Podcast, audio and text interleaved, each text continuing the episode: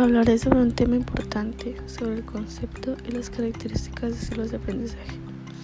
El autor llamado Keefe, quien señala que los estilos de aprendizaje son aquellos cognitivos, afectivos y fisiológicos, que sirven como identificadores relativamente estables de cómo las personas perciben interacciones y responden a sus ambientes de aprendizaje.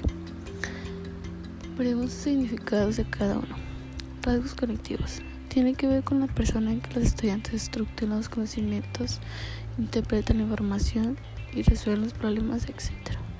Rasgos afectivos. Se vinculan con los, los motivaciones y expectativas que influyen en el aprendizaje. Los rasgos fisiológicos están relacionados con el biotipo y el biorritmo del estudiante. Las características de los estilos de aprendizaje consiste en una serie de aprendizajes personales con la que naces y que desarrollas conforme vas creciendo.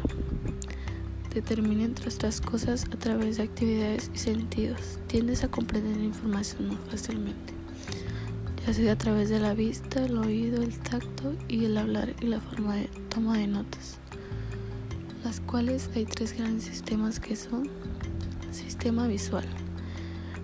Tiende a ser el sistema de representaciones dominante en la mayoría de las personas. El sistema auditivo quiere decir que las personas que son más auditivas tienden a recordar mejor la información siguiendo y rememorando una explicación oral. Sistema kinestésico. Se trata de aprendizaje relacionado a nuestras sensaciones y movimientos, en que, en otras palabras, es lo que ocurre cuando aprendemos fácilmente a movernos y tocar las cosas.